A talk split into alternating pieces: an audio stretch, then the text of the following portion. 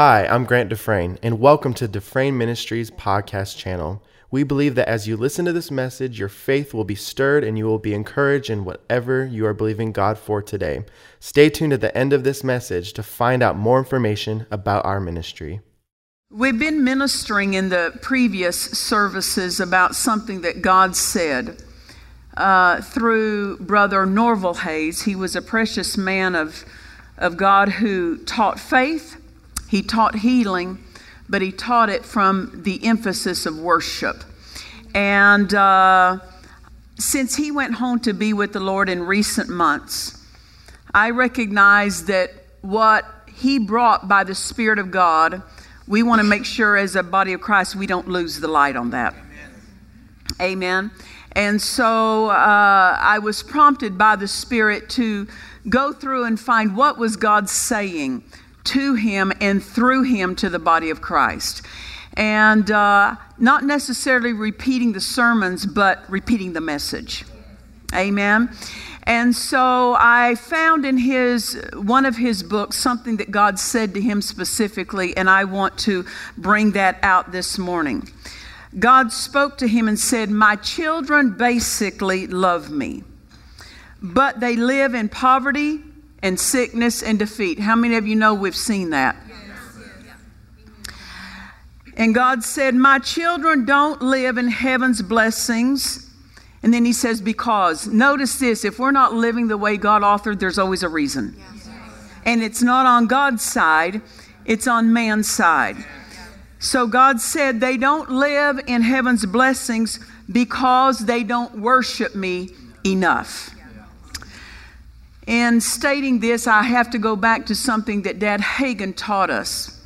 He would often say this to us praise brings the anointing, and it's the anointing that destroys the yoke. Well, is that scriptural? Absolutely. The word says God inhabits the praises of his people. How does he inhabit our praises? With his anointing.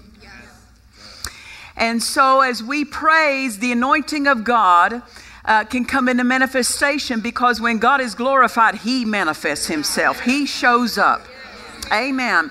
And so when Dad Hagin taught us this, this statement in line with the word that uh, praise brings the anointing and the anointing destroys the yoke, people will say, well, when it says that he inhabits the praises of his people, that's Old Testament. Yes, uh, he lives in his people today, but he still inhabits the praises, both of them.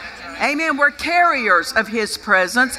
But also, when we worship, that means that the atmosphere is affected by our worship. Amen.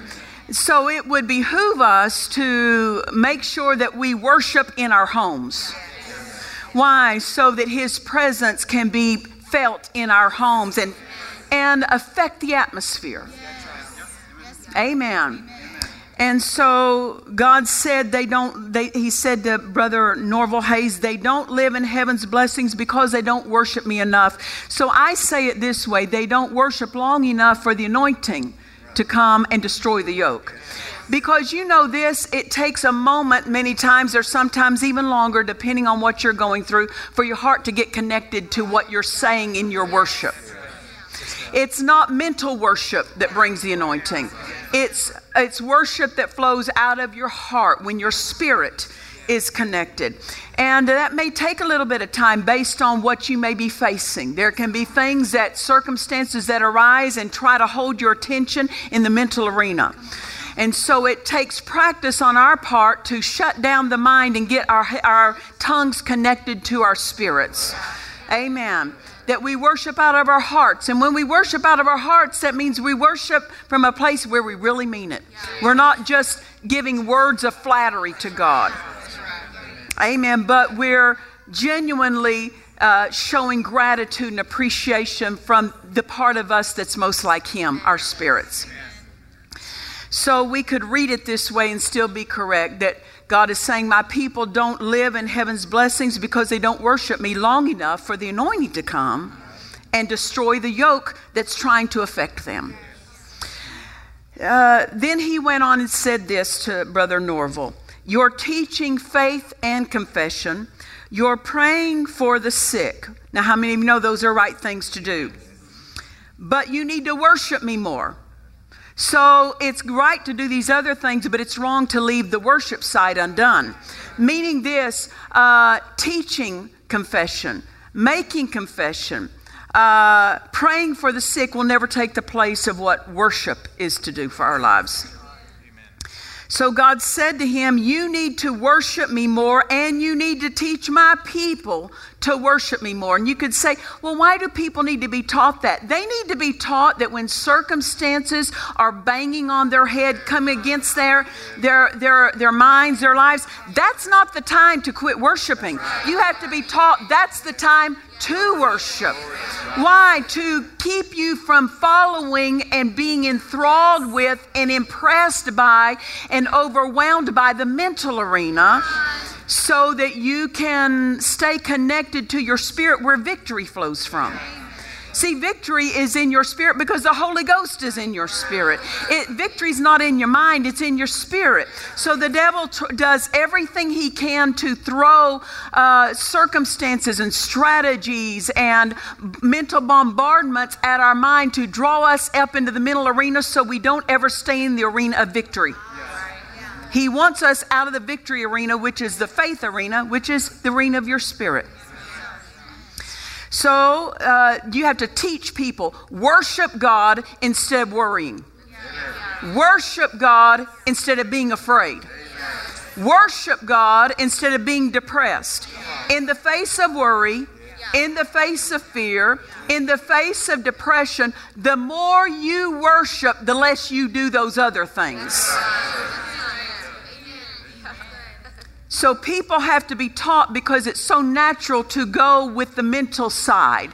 It's so natural to go with what the natural man is feeling of fearful things or worrisome things. And you have to teach people don't go that way. Don't go the way you've always gone. Don't go the way of the mind. Don't go the way of the flesh. Go the way of worship. You have to teach people don't try to figure out your problem, worship. While you're worshiping, God will work in your behalf. Amen. Why? Because when you worship, you bring the anointing, and the anointing goes to work for you. And it destroys the strategies and the bombardments of the enemy. Amen. So when he said to Brother Norval, he said, You need to worship me more and you need to teach my people to worship me more. Why? Because we've been taught all of our life that worry is the way to live. Yeah. Everybody does it. It's not an option for us. Yeah. We have to lay down fellowship with God to worry. Yes. Uh-huh. We have to lay down fellowship with God to be depressed. We have to lay down fellowship with God to get under a burden of, of fear. And when we worship, we're choosing. We're choosing. We're choosing to be occupied with Him instead of fearful thoughts that come, instead of worrisome thoughts that come. Amen. It's our choice to make. So God said to Brother Norval, You need to worship me more and you need to teach my people to worship me more. You have to become skillful at this. You have to practice it when the mind wants to go and the mind gets so bombarded and feels overwhelmed. You have to practice turning away from that. How do you turn away from that? Turn your attention away from that. Your mind is not your help. The Word and our Father is our help, and He's in our spirits. Amen. We have to turn toward Him.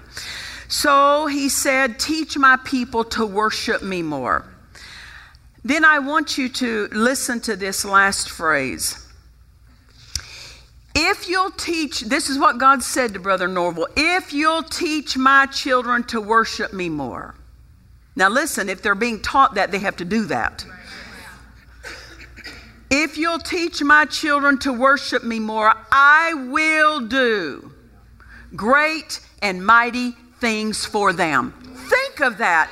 He's saying, if you will worship me, you will come into a flow of great and mighty things. What are great and mighty things? Well, what do you need him to do? He will perform a miracle for you. Amen. Healing power will be performed in your life. Provision will be performed. Great and mighty things. Now, notice God said this if you'll teach my children to worship me more, I will do. I will do. Meaning, He responds to worship. He responds to worship. It puts Him to doing. He starts doing uh, when we do something. Amen. G- listen to this God is offering us great and mighty things. He's offering that to us. And He says, if you will worship, then you can step into a flow of great and mighty things. It's, it's, it would benefit us to take Him up on His offer. We have taken up other things on their offer. We've taken up worry on its offer. haven't we in the past? We've taken up what fear offers. Oh, We've taken up what depression offers. God's saying, I'm offering you great and mighty things. It's yours for the taking. And He says, worship is one way you take it. Not the only way, but one way. He says, if you'll teach my people to worship me more, I will do great and mighty things for them. Now, when God says He will do great and mighty things for us, He's talking about great and mighty things according to His definition of what He calls great and mighty. Not what man calls great and mighty, but what He calls great and mighty. Isn't that something? Yeah. Then he said, If my children will worship me more. So evidently, worship plays a part in our ability to cooperate with him in great and mighty things. Worship plays a part in us being able to receive great and mighty things. You understand that? the word, especially in the New Testament, I was searching through the New Testament and found 120 passages where the word receive is used, just in the New Testament. So many times people are thinking it's about getting God to give something, but it's not. He's already blessed us. It's about us doing our part. Now, see, the giving is God's side, but the receiving is man's side. Now, think about it. The New Testament doesn't focus on God's part, it focuses on our part of what we're to do. Now the New Testament of course tells us what God has already done. Think about this, John 3:16. For God so loved the world that he gave his only begotten son that whosoever believeth in him should not perish but have everlasting life. So notice this, what we need to have life has already been given. Yeah. It's not about getting him to give. Again, Jesus is the gift already given to the whole world, right? So it's not about trying to get life, it's about receiving the life that's already been given. Isn't that right? Then let's think about Ephesians chapter 1, verse 3. Blessed be the God and Father of our Lord Jesus Christ, who hath blessed us with all spiritual blessings in heavenly places in Christ Jesus or through Christ Jesus. He did this for us.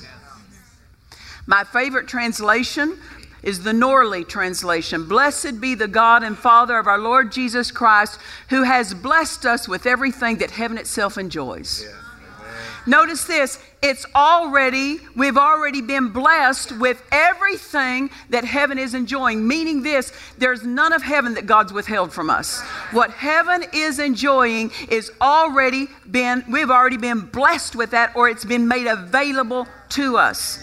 So notice this, it's not about getting God to give us blessing. He's already given. Isn't that right? Hallelujah. Then, if we quote over there in Colossians chapter 1, and I'm going to quote in verse uh, 13 and 14, it says this uh, God who has delivered us from the power of darkness and has translated us into the kingdom of his dear Son, in whom we have redemption through the blood, even the forgiveness of sins. So notice this all of these things talk about what he has already given. So it's not about getting God to give, it's about getting us to receive what's already been given. So if we read this, when, when God said to Brother Norval Hayes, if you'll teach my children to worship me more, I'll do great and mighty things for them. In other words, great and mighty things will come into manifestation. So, evidently, worship plays a role in us receiving and being positioned to receive what He's already provided for us. Amen. Worship evidently prepares the heart, prepares the spirit of man to receive great and mighty things. Amen. It enlarges when you take time to worship God and be in His presence, your spirit's not going to be the same. You can't be around greatness and walk away the same if you're paying attention. Right? Anytime you are in His presence and your spirit is involved, your heart is engaged, it's not just a mental thing, but you're fellowshipping with Him from your heart, something is going to be affected in your heart. When you get around people that you admire or people that have made great accomplishments, you can walk away and tell something different about yourself. I mean, you get stirred or you get inspired in a certain way. Well, God does more than inspire us, He enlarges us. Amen. And when we're in His presence, our spirit ah, starts reaching. It, it, it desires more of His greatness. Amen. Being in His presence cannot help but affect us. And worshiping is how we stay in His presence. I have back in the green room, the hospitality room, we have a candy bowl. And when the kids were smaller, of course, you know, uh, Bubby and Bear and Nanny Cake, they would come in and uh, I'd say, Get you some. Well, their little old hands were so small that they could only pick up one and maybe by accident two pieces, you know, if they could get hold of the paper just right. And so what I do, here, baby, that's not enough. Just put my hand in there and I can grab a whole handful, and you don't have to eat it right now. You can if you want, because that'd be good. But just start cramming it in their pocket. Why? For later.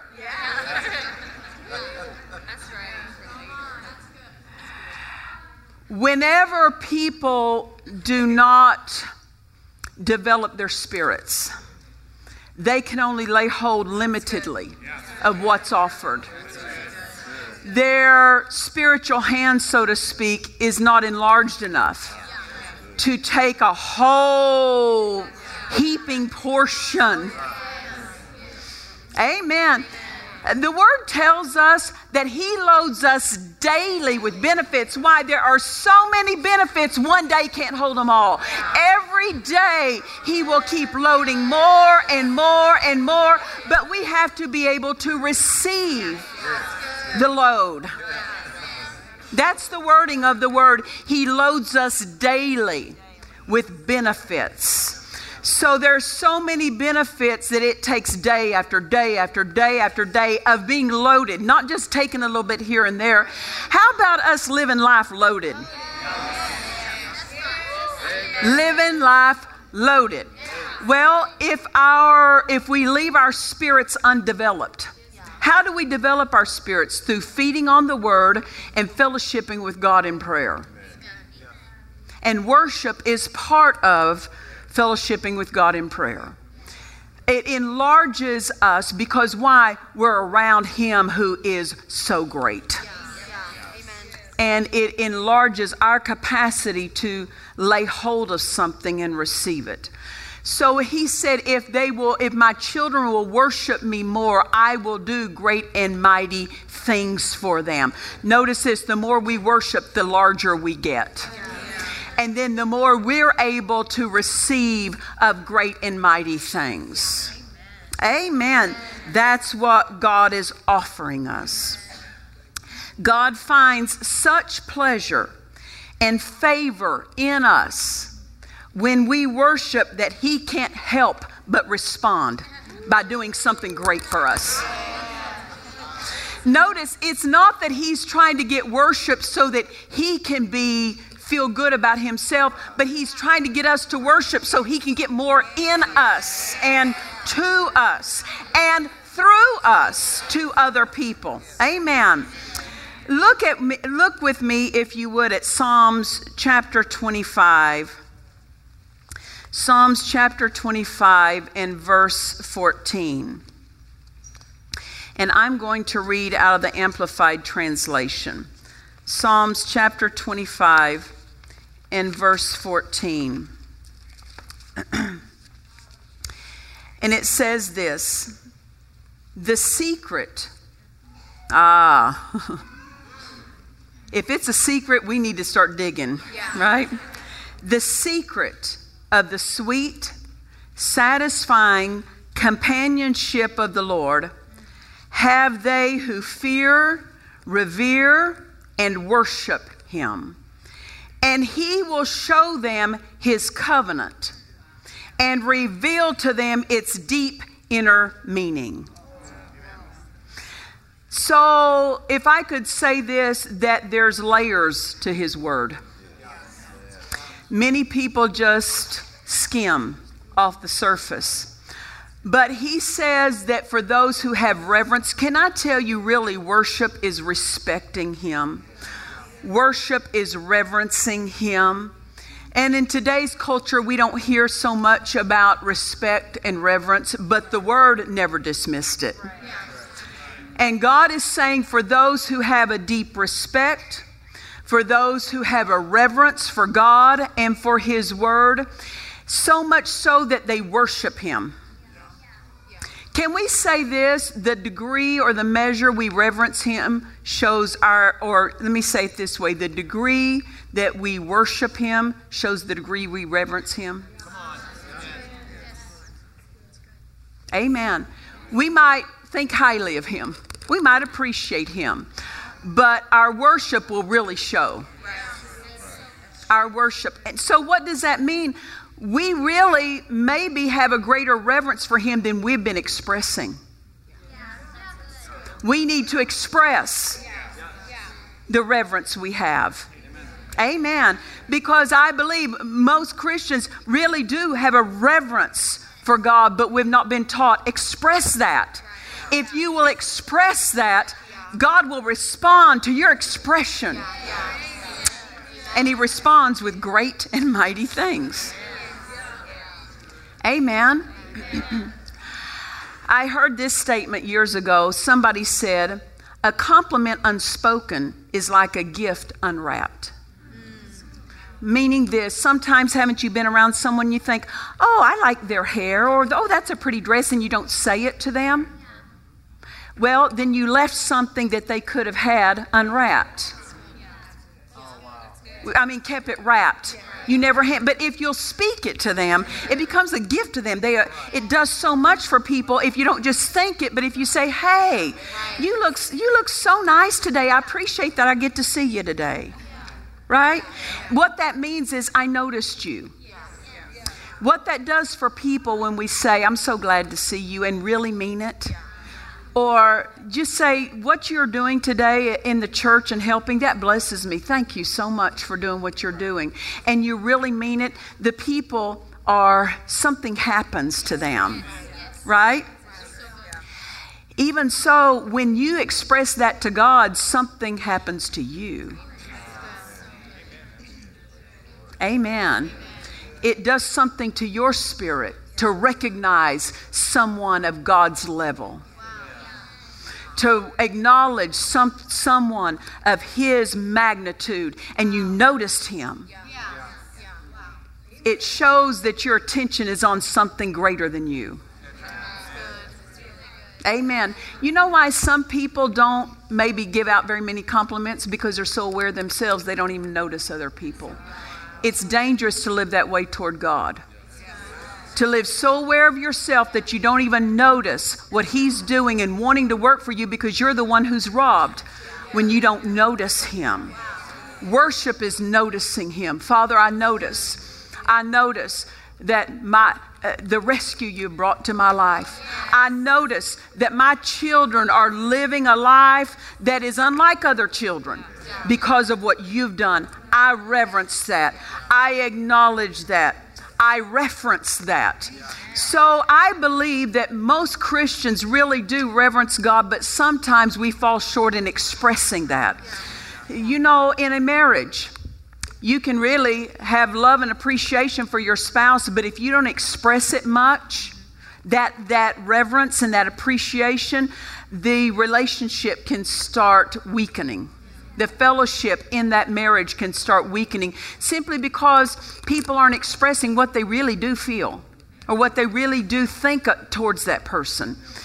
And if marriages, if people within marriages would say every day something that they appreciate about their spouse, I guarantee you the outcome of their marriage will be different at the end of every day.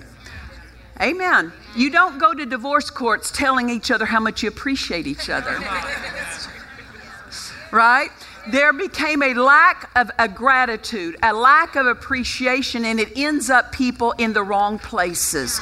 Well, even so, when it comes to God, if we aren't showing a proper gratitude, a proper reverence, it can end our lives up in the wrong places. Not because we didn't have reverence, but because we didn't practice expressing it. And this is what God said to Brother Norval Hayes, Teach my children to worship me more. Can we say it this way? Teach my children to express the worship they have or the reverence they have for me. Why? Because he'll respond to that. And that's what he's after. He wants to respond. Hallelujah. He wants to respond to the needs of our lives, to the situations of our lives, to the circumstances of our lives. He wants to respond to them. Why? Because he doesn't want us to be as a victim of circumstances, but as a conqueror over circumstances. Amen. Hallelujah. We trust you've enjoyed this message. Visit us at dufresneministries.org to learn of our upcoming meetings, share your testimony, become a partner, or visit our online store. This program has been made possible by the friends and partners of Dufresne Ministries.